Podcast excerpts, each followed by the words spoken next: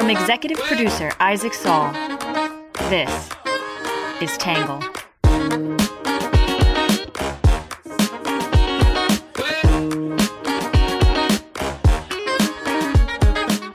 Good morning, good afternoon, and good evening, and welcome to the Tangle Podcast, a place we get views from across the political spectrum, some independent thinking, and a little bit of my take. I'm your host, Isaac Saul, and on today's episode, we're going to be talking about Senator Mitt Romney, the Republican from Utah who just announced that he will be retiring after his term ends. We're going to talk about some of the reactions from the right and the left to that retirement and what I think about it. Before we jump in, though, as always, we're going to kick things off with some quick hits.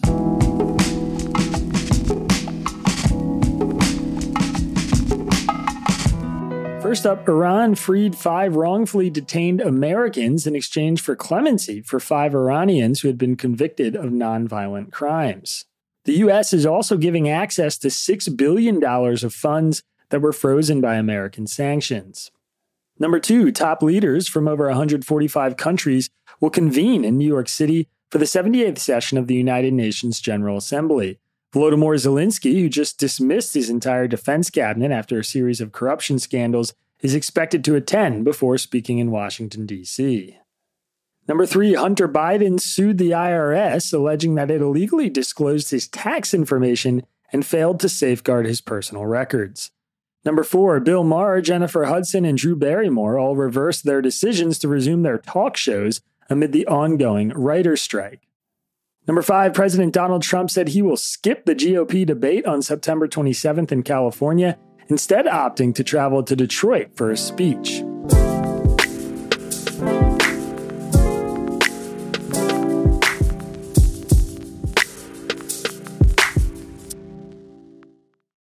On Capitol Hill, Senator Mitt Romney, known for breaking ranks with his party, says it's time to move on.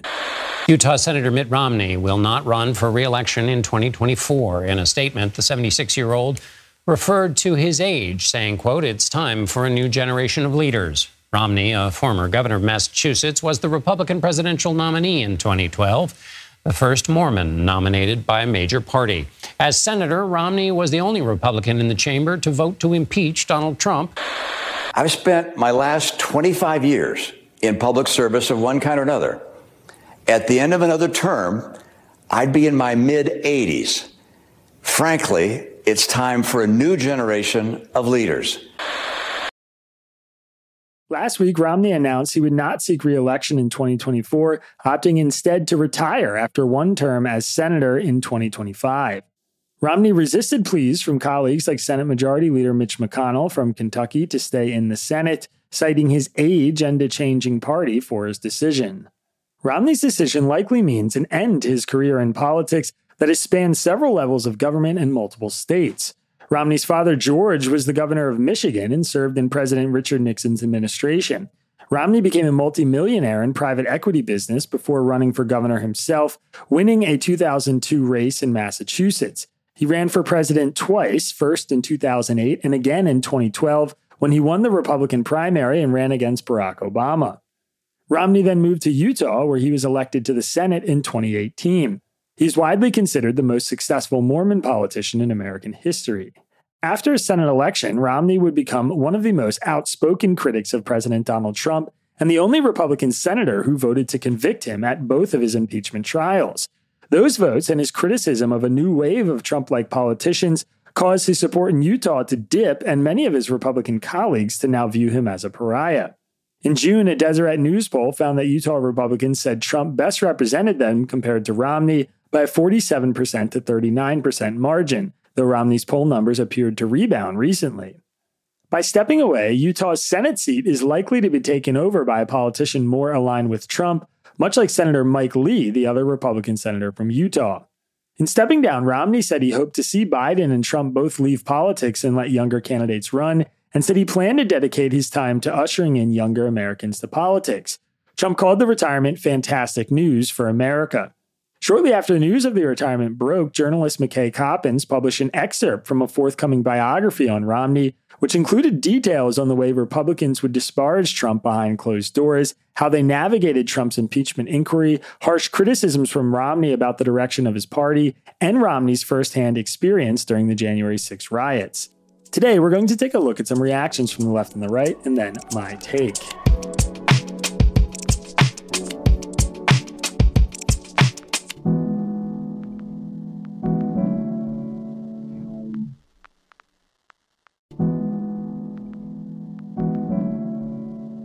First up, we'll start with what the left is saying.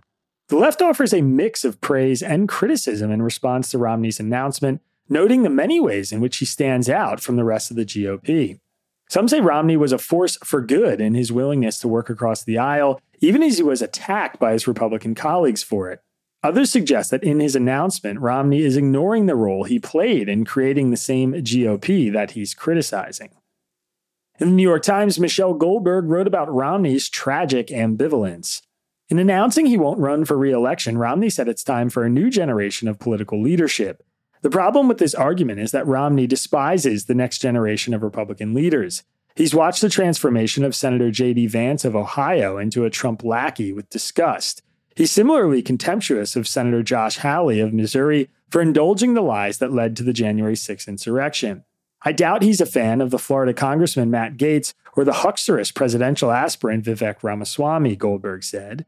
Romney has given up on a second Senate term because his brand of stolid, upstanding conservatism has become obsolete, replaced with a conspiratorial, histrionic, and sometimes violent authoritarianism.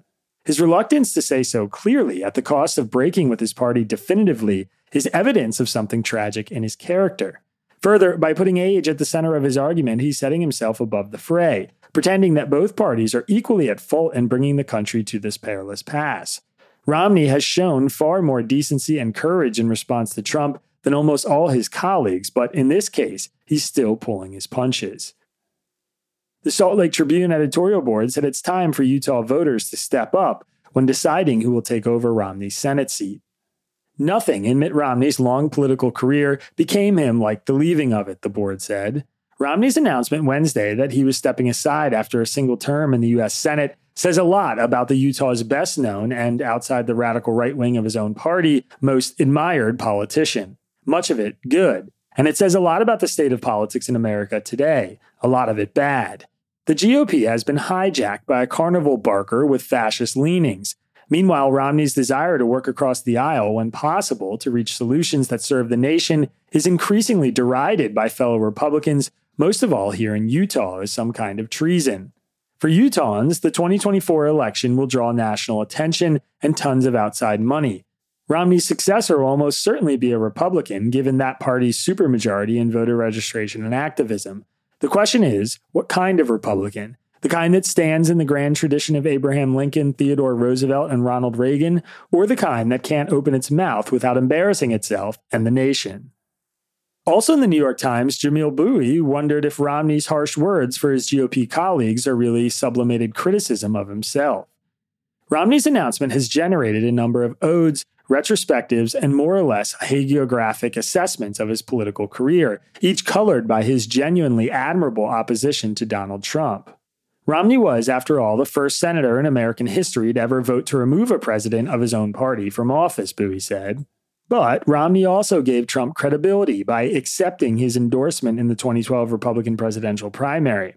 And beyond Trump, Romney, in both of his campaigns for president, eagerly and enthusiastically pandered to the right wing rage and resentment that eventually found its champion in Trump. Romney was willing to say whatever it took to win power, which makes it interesting that he has such tough words for his colleagues who he says do the same. But speaking as an observer of his career, it seems to me that there are tough words that Romney ought to have for himself. And if he isn't willing to go that far in public, he should at least do more than leave the scene with a parting jab at the former president. If Romney is serious about challenging extremism in the Republican Party, he can prove it by telling the country exactly who he thinks should prevail in a 2024 Trump Biden rematch.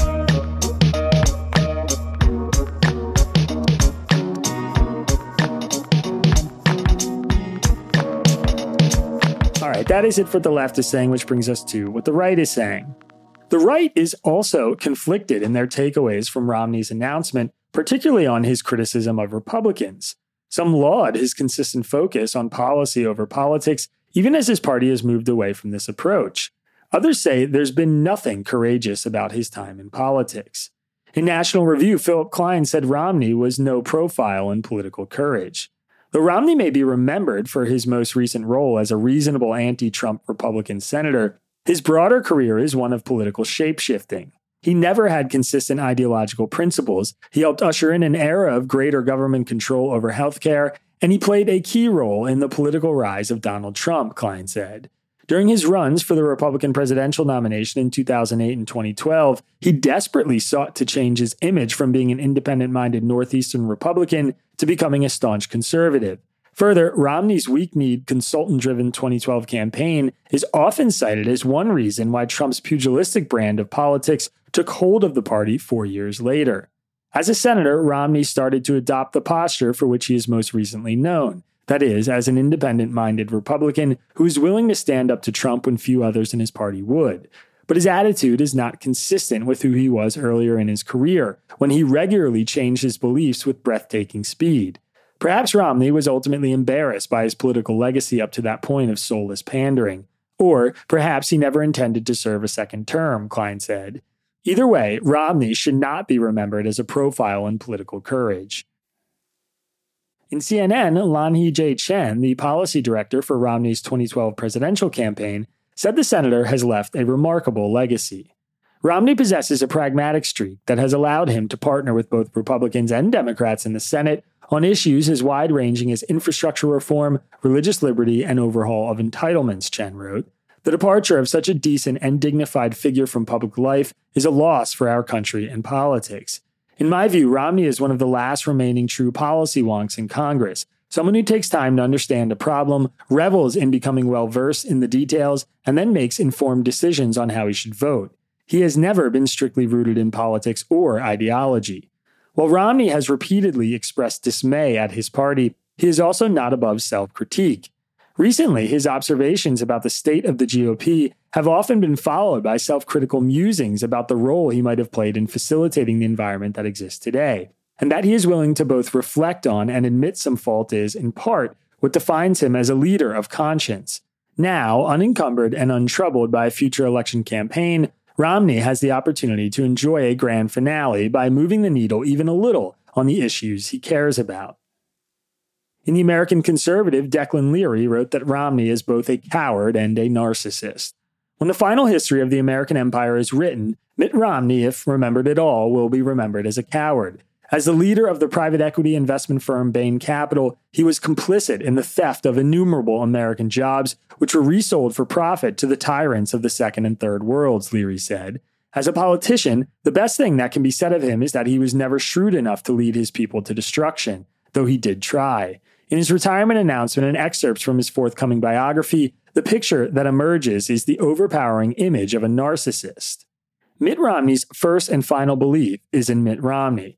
This is why he left his home state of Michigan, first to rebuild a fortune and then to usurp the old populist order of Massachusetts, the historic cradle of American conservatism.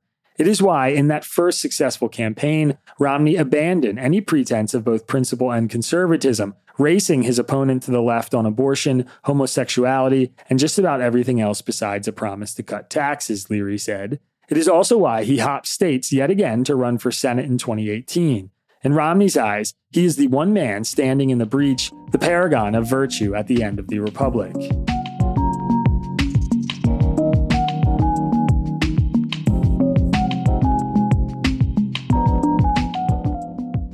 All right, that is it for what the left and the right are saying, which brings us to my take. So it shouldn't be a major story that a 76 year old senator steps down after one term, but given where things are in our politics, it obviously is. Kudos to Romney. What he said was simple, to the point, and honest. It's something more politicians like him should say. I served, I'm of the retirement age, and it's time for the next generation of leaders. It isn't that hard.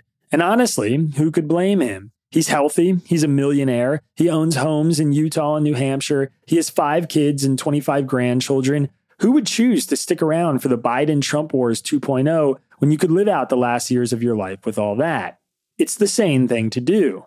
As a mile marker of this political moment, Romney is a fascinating person to consider. He represents so much that was condemnable about the old Republican Party and so much that was worth preserving about it, too.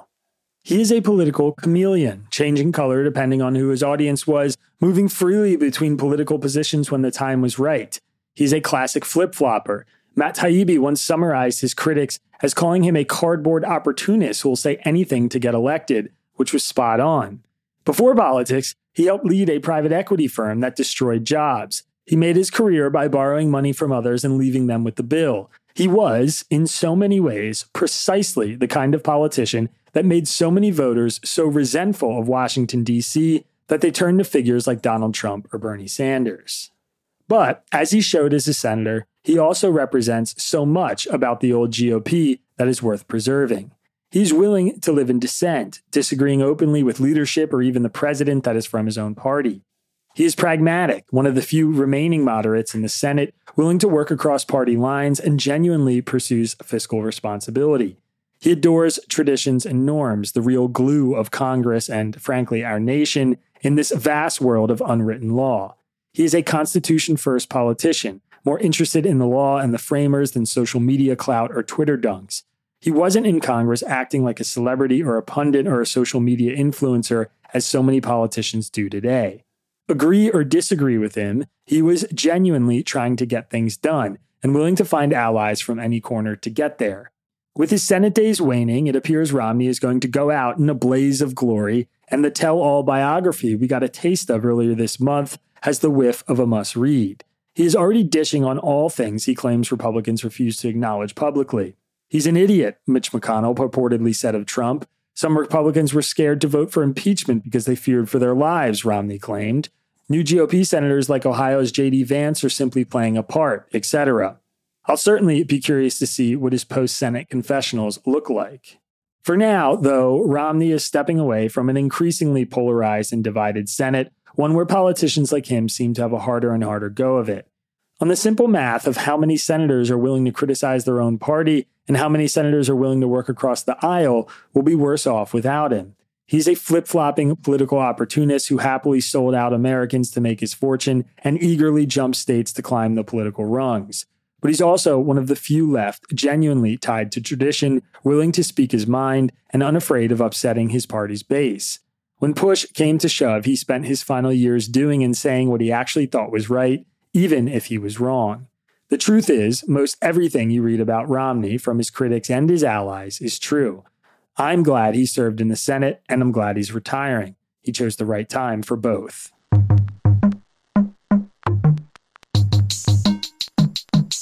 All right, next up is your questions answered. This one is from Tony in Missouri. Tony said, I have heard that the big media story about mass graves in Canada containing Indigenous children had turned out to be not proven. Is this another case of the media rushing to preconceived ideas? Can you look into this? So, one of the biggest stories from 2021 was the discovery of what the New York Times described as a mass grave of Indigenous children at the Kamloops Indian Residential School in British Columbia, Canada. Apparently, some 215 children of the First Nation were buried on school grounds. The Canadian press called the discovery of the unmarked mass burial sites of Indigenous children the story of the year, as other sites have been found across Canada. However, nearly two years later, no graves have been confirmed.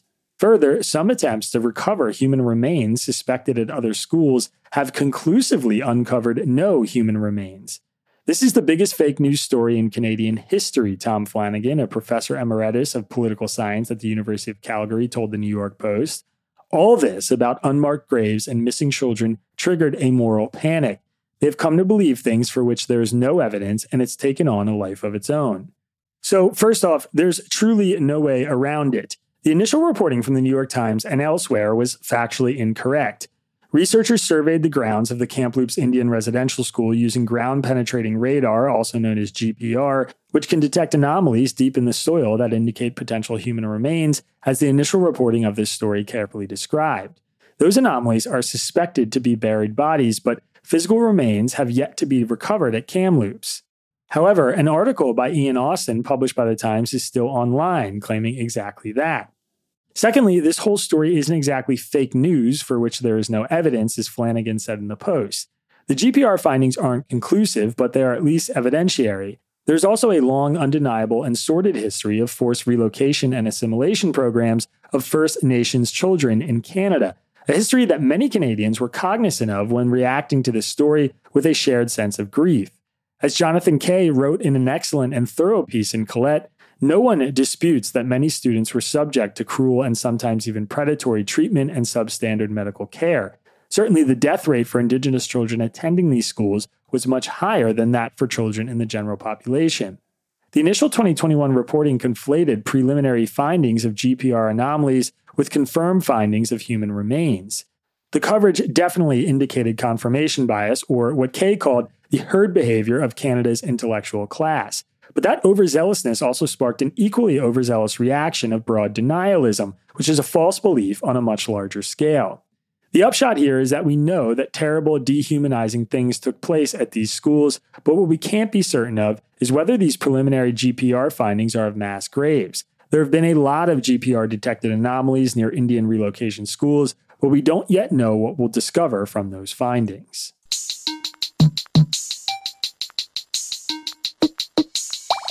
All right, that is it for our reader question today, which brings us to our under the radar section. On September 6th, a missile strike in eastern Ukraine went down as one of the deadliest in months, killing at least 15 civilians and injuring more than 30 others. President Volodymyr Zelensky and many U.S. media outlets pinned the strike on Russia, but a new analysis of missile fragments, satellite imagery, witness accounts, and social media posts from the New York Times strongly suggests the deadly strike was launched by Ukraine and an errant missile from its air defense system accidentally landed in the heavily populated market. The attack appears to have been a tragic mishap, the Times reports. A spokesman for Ukraine's armed forces says it is investigating the incident but can't comment any further. The New York Times has this story, and there's a link to it in today's episode description.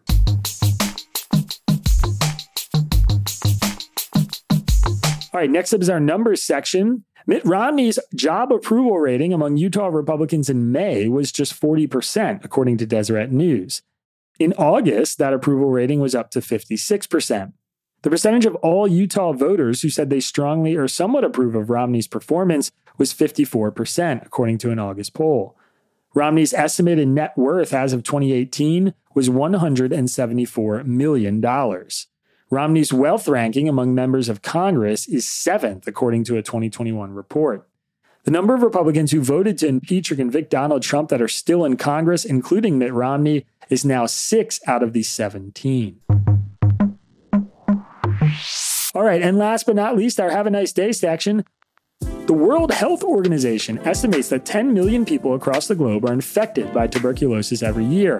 And despite the existence of life saving technology and medicine, 1.6 million still die of the airborne illness each year. These are facts that motivated the author and philanthropist John Green to get involved.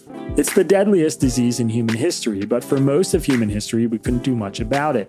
However, since the mid 1950s, TB has been curable, yet we still allow TB to kill over 1.6 million people per year, Green said. This is horrifying to me.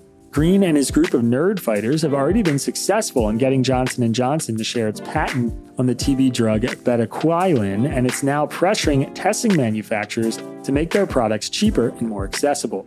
Good Good Good has the story, and there's a link in today's episode description.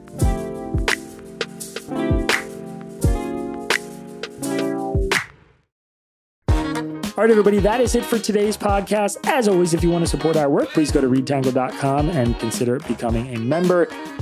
Don't forget, we've got a new video up on our YouTube channel asking the question whether college is still worth it. Getting some interesting feedback on that video. Be sure to check it out. We'll be right back here, same time tomorrow. Have a good one. Peace. Our podcast is written by me, Isaac Saul, and edited by Jon Lall. Our script is edited by Ari Weitzman, Bailey Saul, and Sean Brady. The logo for our podcast was designed by Magdalena Bokowa, who's also our social media manager.